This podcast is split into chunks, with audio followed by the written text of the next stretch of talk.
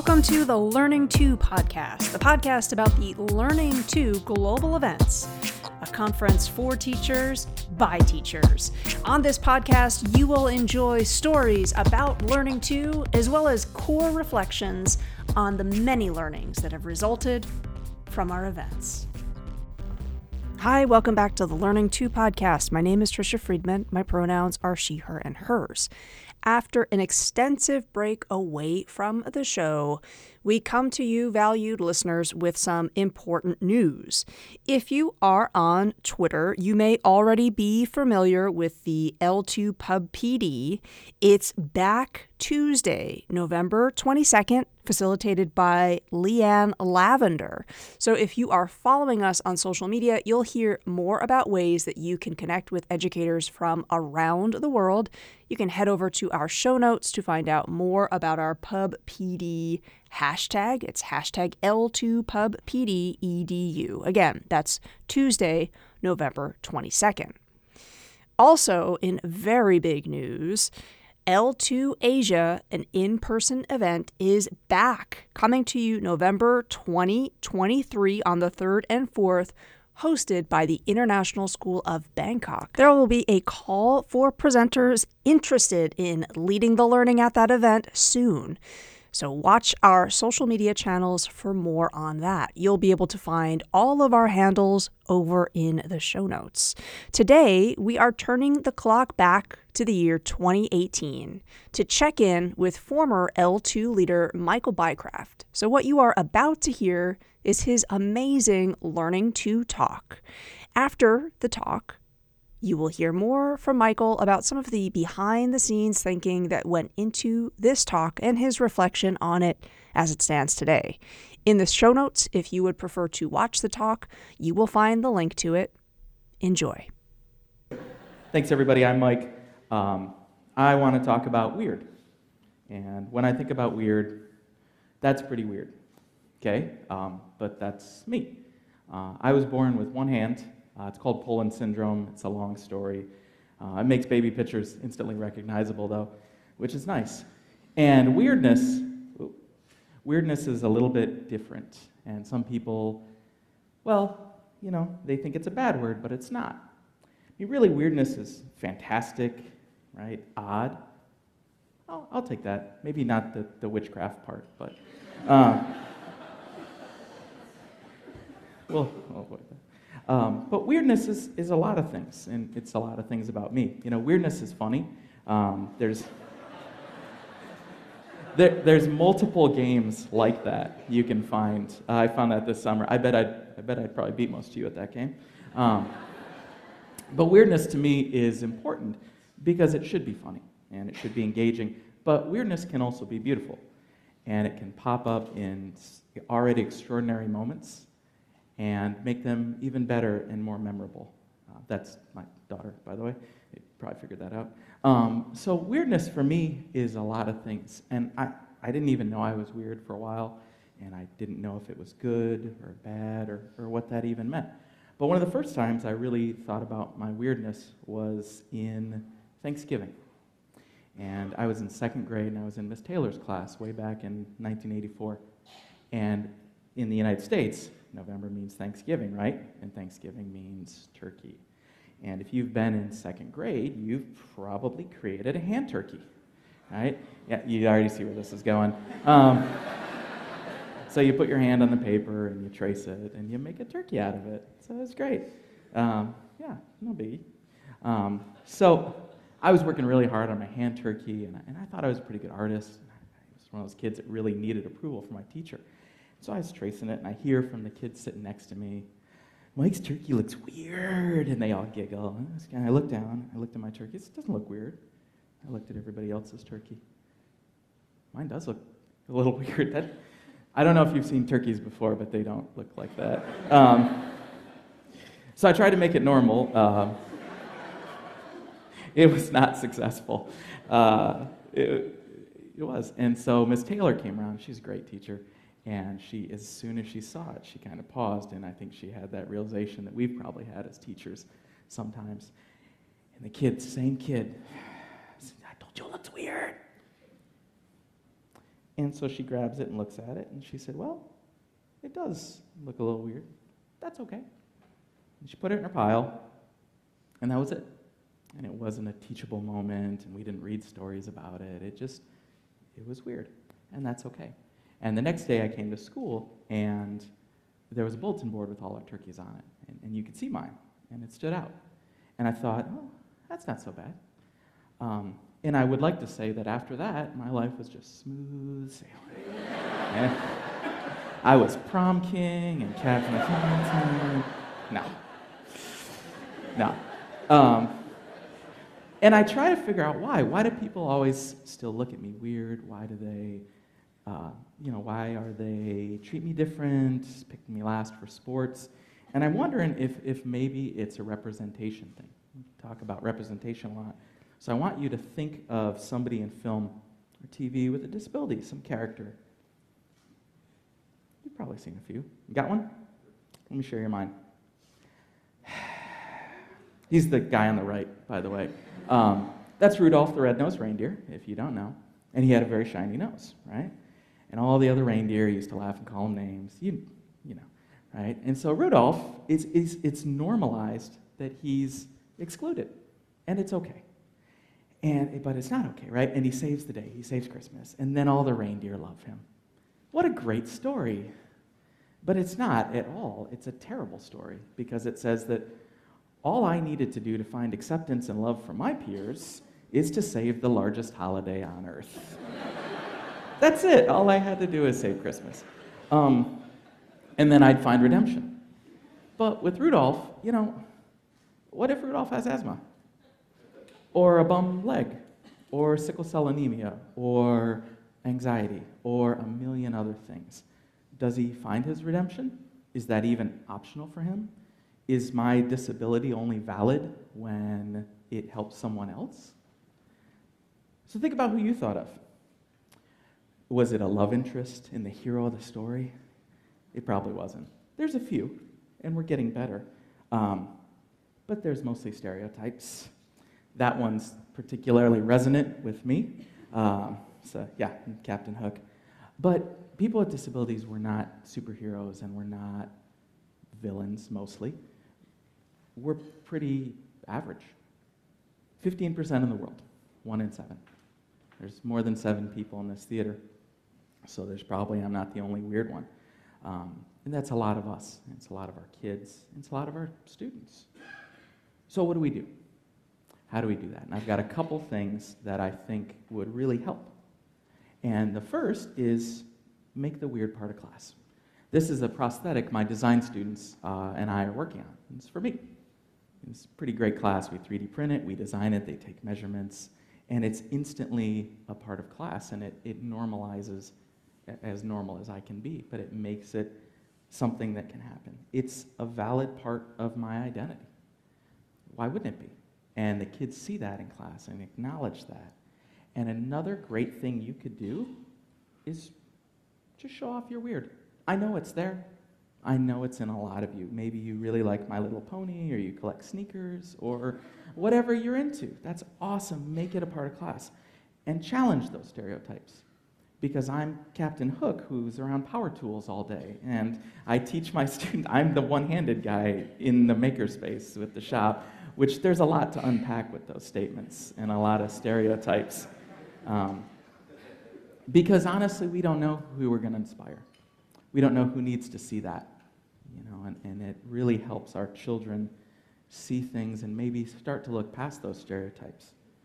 Uh, because really, when we personalize our learning, we create something that's unique and beautiful, and everyone can do that. It's unique and beautiful and weird, just like my turkey. Thank you. And now, welcome to a different stage, our podcast platform. Here's Mike. My name is Mike Bycraft. I currently teach at Korea International School, where I teach makerspace, design, and robotics to middle school and high school kids. I'm on Twitter at MA Bycraft. Reflecting on that Learning 2 talk, that was a great experience. I talk a lot and I'm enthusiastic and excited and probably too excited. so I was kind of all over the place, and I came into that, and I did my first draft, and I did it in front of Brandon, and I think some other people, and it was it was like 12 minutes long. It was just way too long. I tried to do too much. You know, a good talk is is succinct and and I don't do succinct well. So I got a lot of really positive feedback. And hey, this this could get edited. This could bring down what are you trying to say here? Um, and it was it was super helpful to have everybody kind of work on that with me and say you really got to edit this like what are you trying to say focus on here's your first part right outline this this anecdote this personal experience this background talk about what's behind it and then how do we move forward? And i think that really helped me. I uh i just it was hard. It's really hard to to get up there and want to tell this story because you want to say so many things. And i think that i wanted to say too much. And so working with everybody there I just went over and over, and it was great because it was such a good cohort. Like it was Tricia and Gary and a bunch of other people who had really awesome things to say. So seeing that work was just really inspiring and motivating to see everybody else work through it. And I did a lot of work at night in my hotel rooms. I didn't get a lot of sleep that week uh, between my my workshops and that talk, but I think it I think it worked out well. And then the second time we ran through it, and that was a lot better, a lot more focused. It was really hard not using a script though, because I wanted to say so much. But having the slides in front of you and you could see the next slide on a monitor, that helped a lot too. I think that that tech setup really helped me to kind of have something like a cue that I knew was coming and say, okay, I see this slide. I'm going to say these things. Next slide, I'm going to say these things. So it wasn't really like memorizing a long talk. It was like memorizing 15 or 20 small talks. And I think that helped a lot in my head. Mike, thank you for the, the shout out. I agree with you. It absolutely was a tremendous cohort that year. Um, I was honored to share the stage with you. And I appreciate you mentioning again, it's it is stressful getting up there on stage. And I think especially when you are sharing such personal anecdotes. So can you talk a little bit about how you have really developed the capacity to share things in such a vulnerable way. This part I think was fun for me. I like sharing personal stories. I I like talking about my hand and how it affected me growing up and my experiences as somebody who's had a disability and, and I didn't always think that that would be valuable or even interesting for people to hear. So as I've gotten older, I've gotten a lot more comfortable with my hand and my disability, and and it's almost become like a stand-up routine, talking about weird experiences growing up and just goofy stuff, living abroad, just shaking people's hands and and how they look at you and when they're surprised. It's kind of fun. So for me, I think it wasn't so much vulnerable as as a coping mechanism for me to make it humorous. And and maybe that's unhealthy, I don't know. but but for me, I really like sharing those stories. And I think it's a lot easier to be vulnerable about a physical disability than other things because society doesn't persecute people often for physical disabilities. You know, some of my peers at those talks who talked about being a person of color or somebody who is gay, that's a big deal, right? Like you get fired for jobs, you get passed over. We know there's a lot more heavy stuff going on. I'm not going to pretend like I didn't have bad experiences because of my hand, but I felt like a lot of my peers were so much more vulnerable than I was. And you know, those things are deep and personal. And I didn't I don't know, maybe maybe my I maybe my thing's the same. I just don't see it that way. Um, so seeing my peers out there really putting themselves and talking about their experiences as an educator and growing up and the issues they face due to their sexuality, due to their ethnicity. I don't know, it just it felt a lot heavier than me. So I was like, okay, I gotta I gotta bring it for this. These these folks are really sharing some heavy stuff. And I always kind of gravitate towards humor. And I think that if people are laughing about it, for me, that's that's a healthy thing. So I wanted to kind of approach it that way. So I felt that that it was okay to be vulnerable because so many other people were working so hard and contributing so much. And I was just kind of like doing this funny stand up routine about my hand. Maybe. I don't know. That's that's kind of how I saw it though. Something that um, I think is maybe important to think about when you're delivering a talk or you have a, a keynote or again you have a live audience at that scale is to prompt yourself to just sit with the notion that the audience might leave with just one question. So, as listeners, as future viewers are watching the talk, what's one question that you hope they might leave your Learning 2 talk with and why? This is a really good question. Um, I'm excited at the concept of people continuing to look at my talk years and years from now. I don't know if it's quite that popular, but I'm excited for the idea that that people would kind of keep hearing my story. And I think the main thing I want them to consider is not that hand, the hand turkey assignment's bad because it's not bad. Right? No teacher's going to plan for that. No teacher's going to say, "Okay, we're going to do this this lesson and we're going to draw our hands and oh man, I got a kid with no hands. I got to throw out the assignment." Like don't throw out the assignment. The assignment's valid. My turkey's valid too. It just looks different you know, in my talk, I talk about what Miss Taylor said, and she said, Hey, yeah, it does look a little weird, and that's okay. And that's what I really want is for us as educators to consider the work our students do and how it might look different than our expectations. But that represents where a student's coming from, and that's really valid. And I think that makes it cool, right? It doesn't have to look like everybody else's. I think as teachers, we should really be open to alternate assignments. Maybe not like an assignment, sorry, like an alternate projects, like the way our students come up with something that puts their personal spin on it. That's really valuable. I don't want 20 projects that look the same.